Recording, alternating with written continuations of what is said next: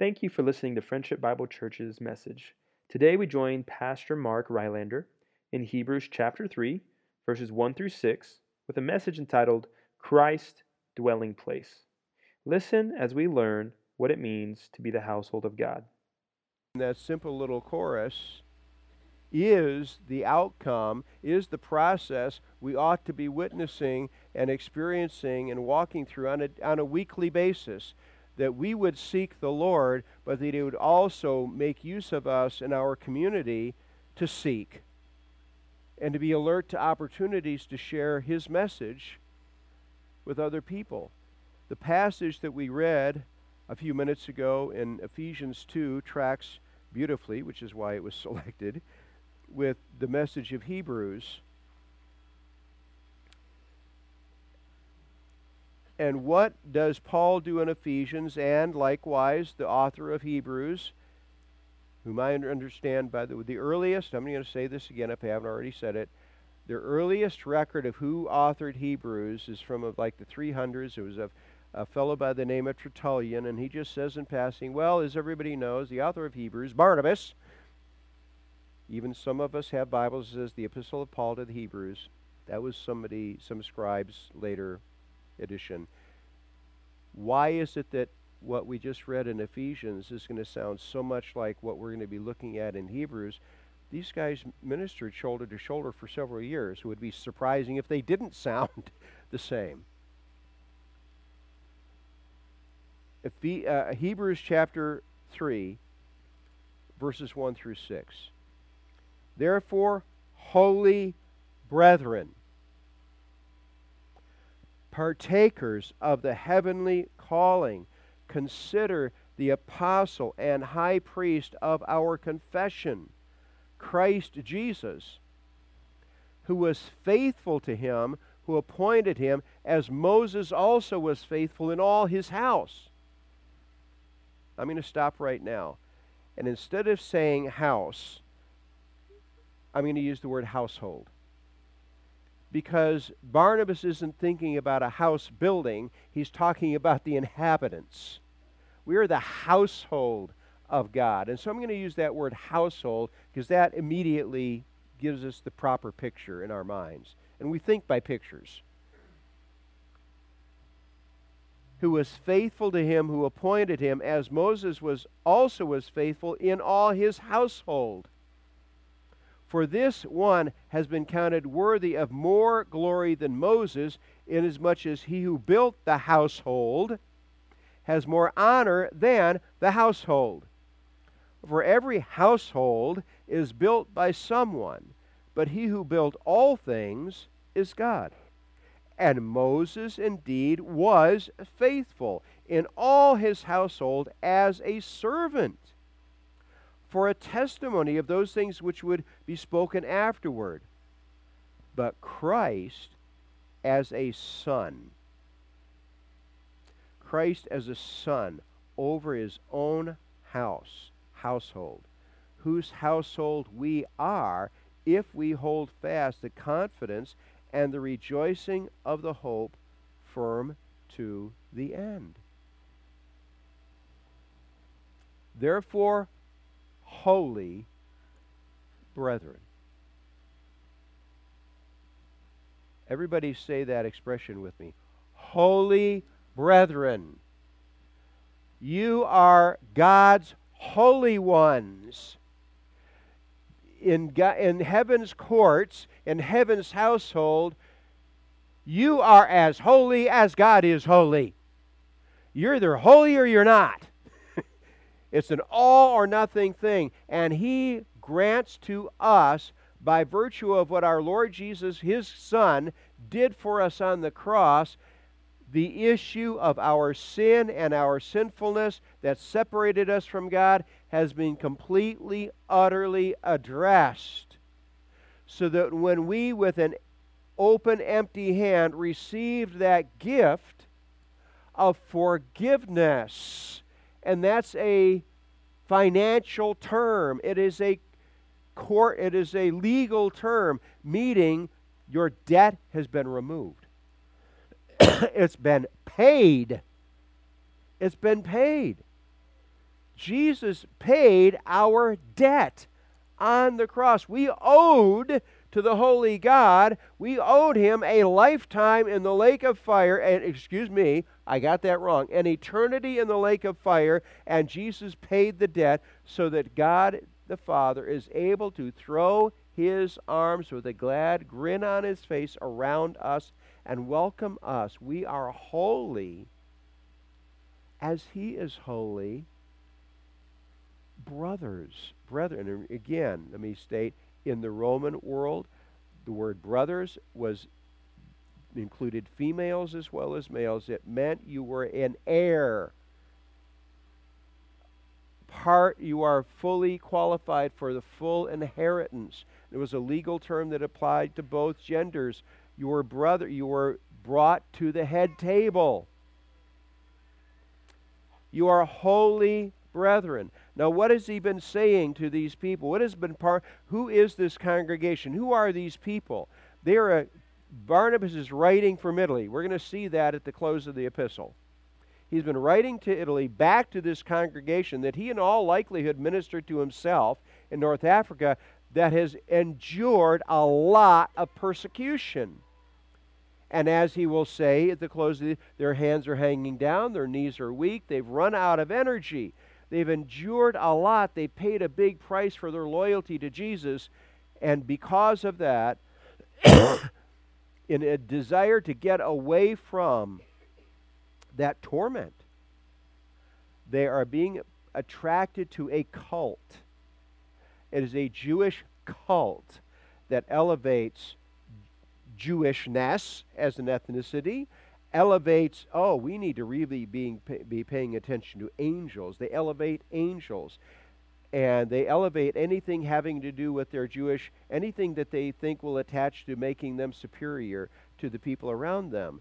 And Barnabas, who himself, by the way, is ethnically a Jew, is saying, Go peddle your papers somewhere else, pal. They're wrong.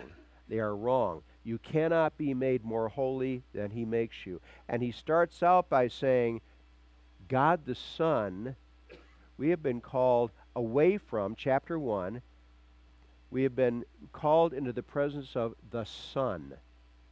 God is communicated to us by Son. By Son. Uh, an incredible form of communication. The apostles watched God in the flesh for three to three and a half years. They watched this one who could say, He who has seen me has seen the Father. Moses never would have dared say that. Elijah never would have dared say that. Jeremiah never would have dared. None of the prophets would have dared say any such thing. And in fact, we see this incredible event described in Matthew's gospel where Jesus took James and John, yeah, James and John and Peter to this mountain and suddenly Moses and Elijah appear, and they are speaking with Jesus. And being the, the super Jew that he was, Peter said, Wow, Jesus, let myself, James, and John, let us build tabernacles for the three of you. Uh uh a bright cloud comes over them. And out of that bright cloud, the voice of God the Father This is my beloved Son. Listen to him. And they all hit their faces. Don't you dare put my son on the level with Moses or Elijah. And when they recovered, they stood up, and it's Jesus alone called the Mount of Transfiguration because Jesus had been transfigured before them and they saw the brightness of his glory. And he told them not to tell anyone. But what had they done? They had mistakenly, I mean, these are Jews. Moses and Elijah, our renowned heroes from days gone by, and what does the, the Father of Jesus say? Don't you dare. And that's exactly what Barnabas says in chapter 1. God spoke to our, our forebears by the fathers and the, and the prophets. Now he's spoken to us by Son. And then in chapter 2, he goes on and makes the same sort of comparison. Oh, don't you dare compare Jesus to angels. Angels, in fact, you are saints of they're your servants. You mean these creatures, these beings that even Daniel, when he saw these angels, he had to be restrained from falling on his face and worshiping? Yeah, they're your servants. You actually, in heaven's courts, have a higher status from than they do. You have been elevated as much as any creature can be elevated by this God. And now in chapter 3, he especially points to Moses. Nothing wrong uh, of, of any person who has walked this planet who wasn't Jesus. Did Moses made Joseph Moses was not a sinless being.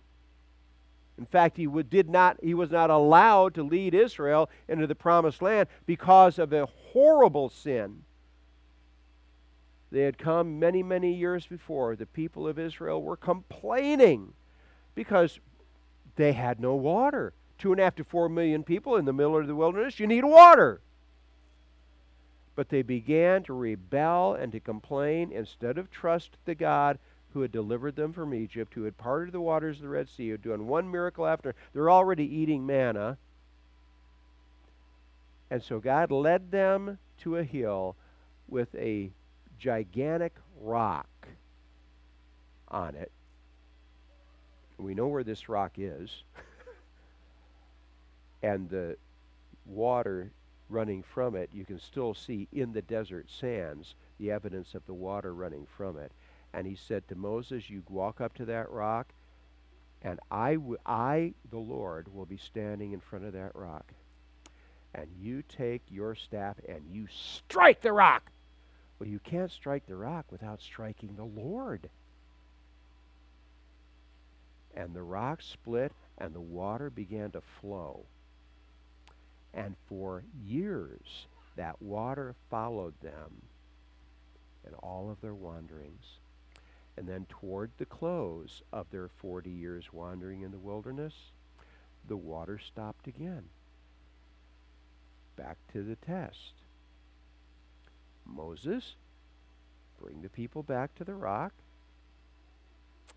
This time, when you walk up to the rock, don't strike it, speak to it. And Moses was so irate. He let his anger overcome his spirit.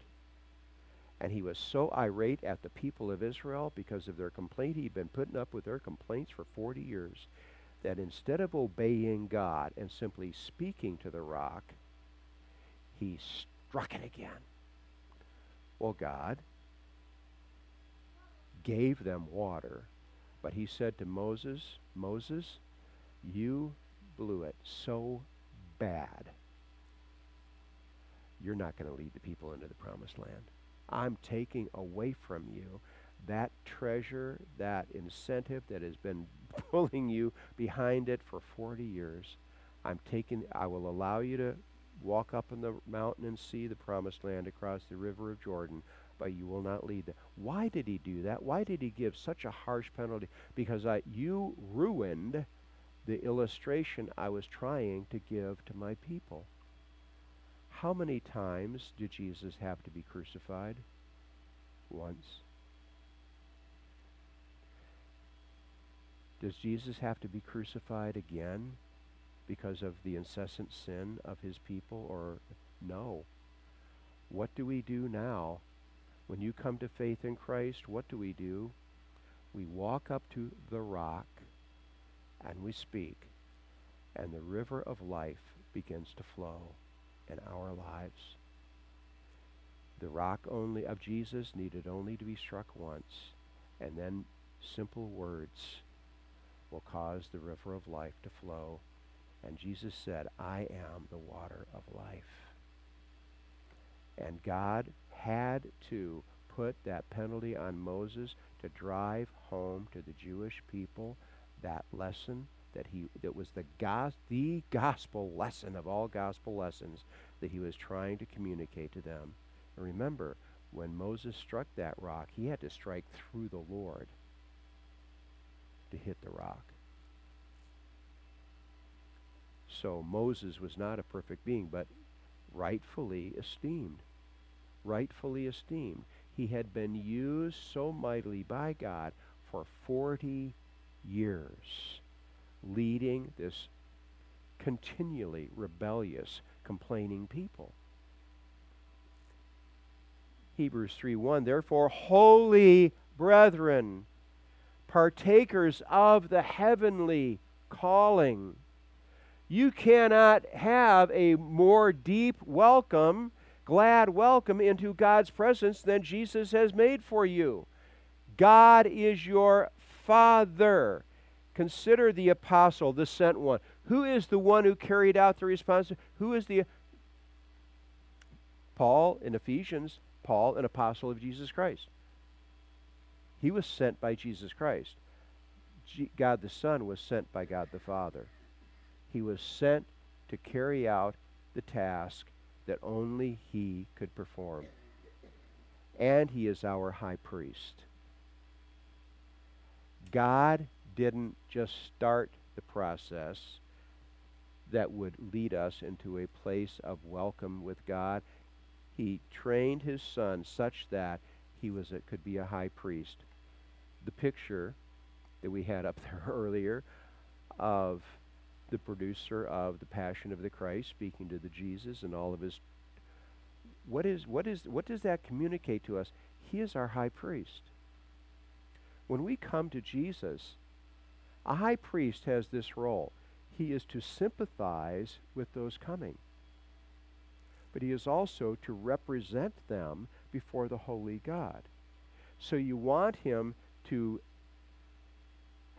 be able to adequately look both directions and carry out the task of maintaining our welcome with the Father. Quoted this in Sunday school. I'm going to quote it again. 1 John 2 1 and 2. My little children. These things I write to you that you might not sin. Christians, stop sinning. Okay, got that? Done. Okay, we got good advice. That you might not sin. And if anyone sins, brethren, brethren, we, so John is including himself, we have an advocate a defense attorney. Even in our court system, defense attorneys are often called advocates. We have an advocate, a defense attorney, a high priest with the Father. Even Jesus Christ, the righteous, the fully qualified one, who is the satisfaction, the propitiation, the satisfaction for our sins. God the Father looks at the sacrifice of his Son on the cross and says, I am satisfied in regard to the issue of human sinfulness, human sin, human guilt. I am satisfied. Justice has been satisfied. He is the satisfaction for our sins, and not for ours only, but also for those of the whole world. He got it done. Therefore, holy brethren. And as we noted in the Sunday school class, the number one thing Satan does not want you to understand is the fullness and completeness of your holiness before God. You have been made holy by Jesus, and Satan not only accuses you day and night before before God. Revelation chapter 12, he accuses you day and night before you. He reminds you of all the things that you have done or said or thought, whatever it takes to disqualify you. And that's when you need to turn to him and say, Away with you, Satan! In the name of Jesus, the Redeemer, away with you, The issue of my sin is utterly, completely resolved. And I have welcomed my forgiveness, and I have been welcomed into the presence of the Holy God. And it is an incessant battle, but you need, it is a daily thing because Satan doesn't give up. It's, it's all he's got is words. Don't believe him, believe God. You are a holy brother, a holy sister. And he is the apostle and high priest of our confession. And so as we go before our God, speaking, confessing, we have the one who's gotten the job done, the apostle, and the defense attorney shoulder to shoulder with us, who was faithful to him who appointed him. Jesus Christ was faithful. As he said in the Garden of Gethsemane, as he sweated great drops of blood, Father, if it be possible, pass this cup from me. Nevertheless, not my will, but yours be done. Who was faithful to him who appointed him, as Moses was faithful in all his household. Moses was a wonderful servant in the household of God.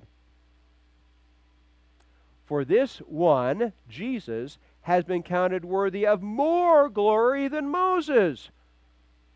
This is my beloved Son in whom I am well pleased. Don't you dare compare him to Moses and Elijah. He's on a completely different level above them.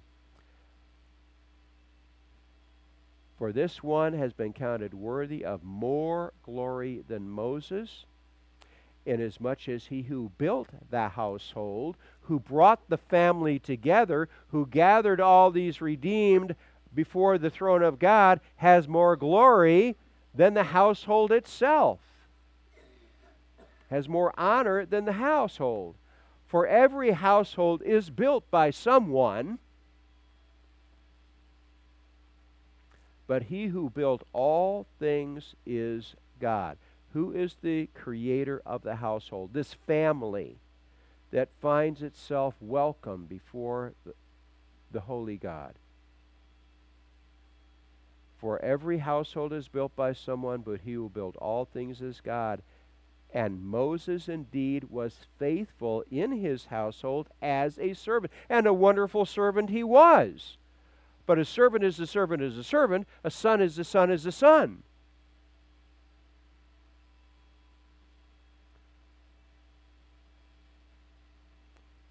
And Moses indeed was faithful in all his household as a servant for a testimony of the things which would be spoken afterward.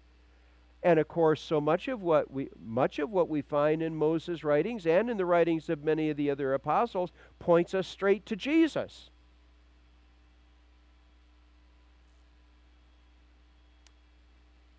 But Christ as a son, this is my beloved son in whom I am well pleased, but Christ as a son over his household, whose household we are, if we hold fast the confidence and the rejoicing of the hope firm to the end. We find that place of welcome at the table all the time. Do not forfeit the fullness of the blessing. Let me give you an illustration from Jesus himself. We're all familiar with the parable, the teaching about the prodigal son. you had the wealthy man who had two sons the older son, the younger son, and the younger son decided, you know, I'm tired. I'm waiting here for this inheritance. My daddy isn't dying. Daddy, May I have my share of the inheritance without you having to taste dirt first. And so the father brought the two sons together, and he gave the younger son his share, one third of the inheritance. He gave his older son his two thirds share of the inheritance, and the, the son the younger son, went off into a far country and blew the whole thing. Have you ever noticed that money spends much faster than it earns? it even spends much faster than it inherits. I mean, it can be. Have you have you ever heard the it, the people that win the lottery end up deeper in debt than they were before they ever won the lottery? What in the world? And so he went into the far country, blew the whole thing, ended up filling this Gentile farmer's pigs.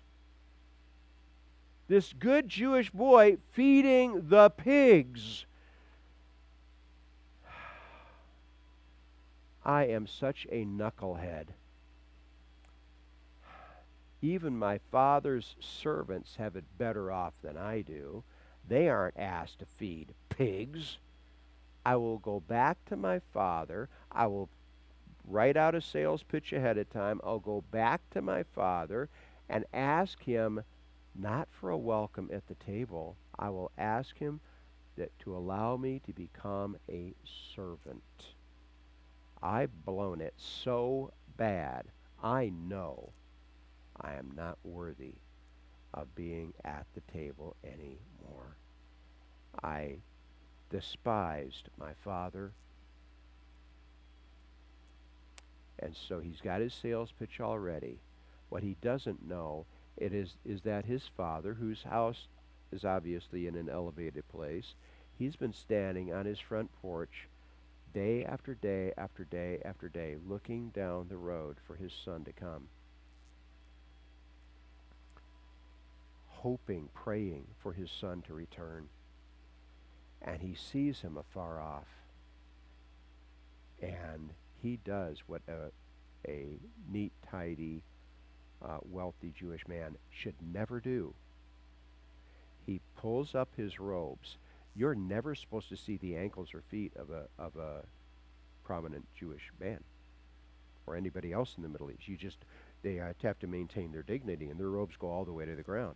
He pulls up his robe so anybody who wants to can see his feet and ankles, and he runs down the road. Why? Because there's a town right here, and if those townspeople see this kid coming up the road and they know what he's done, word's gotten back, they're going to run out and yell at him and tell him, You get away from us! You are a shame to us! Go, go, go! So he's got to beat the townspeople to, to his son. So he runs down the road, and the son doesn't even get to give the sales pitch his father throws his arms around him, puts a ring on his finger, and yells to the servants that are chasing him, What in the world has gotten into the brain of our master? Bring the robe, put the robe on him, kill the fatted calf. We're going to have a banquet. This, my son, who was lost, has been found. And he brings him into the house. And then older brother comes. What's going on? He had what servants what's going on? Oh your father has killed the fatted calf and we're going to have a gigantic bag, banquet. Your little brother has come back. And big brother is out there just irate and the father hears about it, comes out, and he says, Come on, join us at the banquet. Your son, your brother, my son, your brother, that which was lost has been found. Come join us in the in the celebration. I have always done what you wanted. I have lived a life to please you. When did you ever give me that fatted calf to have throw a party for me and my friends? So this spirit of jealousy and anger rises up. And the father urges him again come in, come in. No. And so the lost son, the one who had gone to a far country, is back, and the older brother never comes in in the account that Jesus, it's a made up story to make a point. He doesn't come in.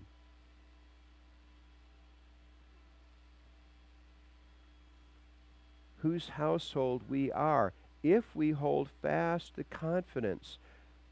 The son who came back was hoping for enough mercy that he become a servant, but he was looking for mercy. That would be mercy. And he found much more mercy than he expected. And then there was the one who had always done what he thought needed to be done. But he didn't know what mercy meant. And he was on the outs. Whose household we are, if we hold fast the confidence in his redeeming work. Rejoice and the rejoicing of the hope, the expectation, firm until the end. What is our ultimate hope, our ex- ultimate expectation? Revelation chapter 19, the marriage supper of the Lamb. Everyone who has entrusted themselves to Christ will be there enjoying the unrestrained, glad welcome of the holy God. And nobody will be even uncomfortable. Rejoicing, yes. Grateful, yes. Uncomfortable, no. He's taken all the discomfort away. That's how unrestrained and deep and complete is what Jesus did for us on the cross. He is our the one sent to bear sin's penalty for us, and he is also our defense attorney, our high priest to create that.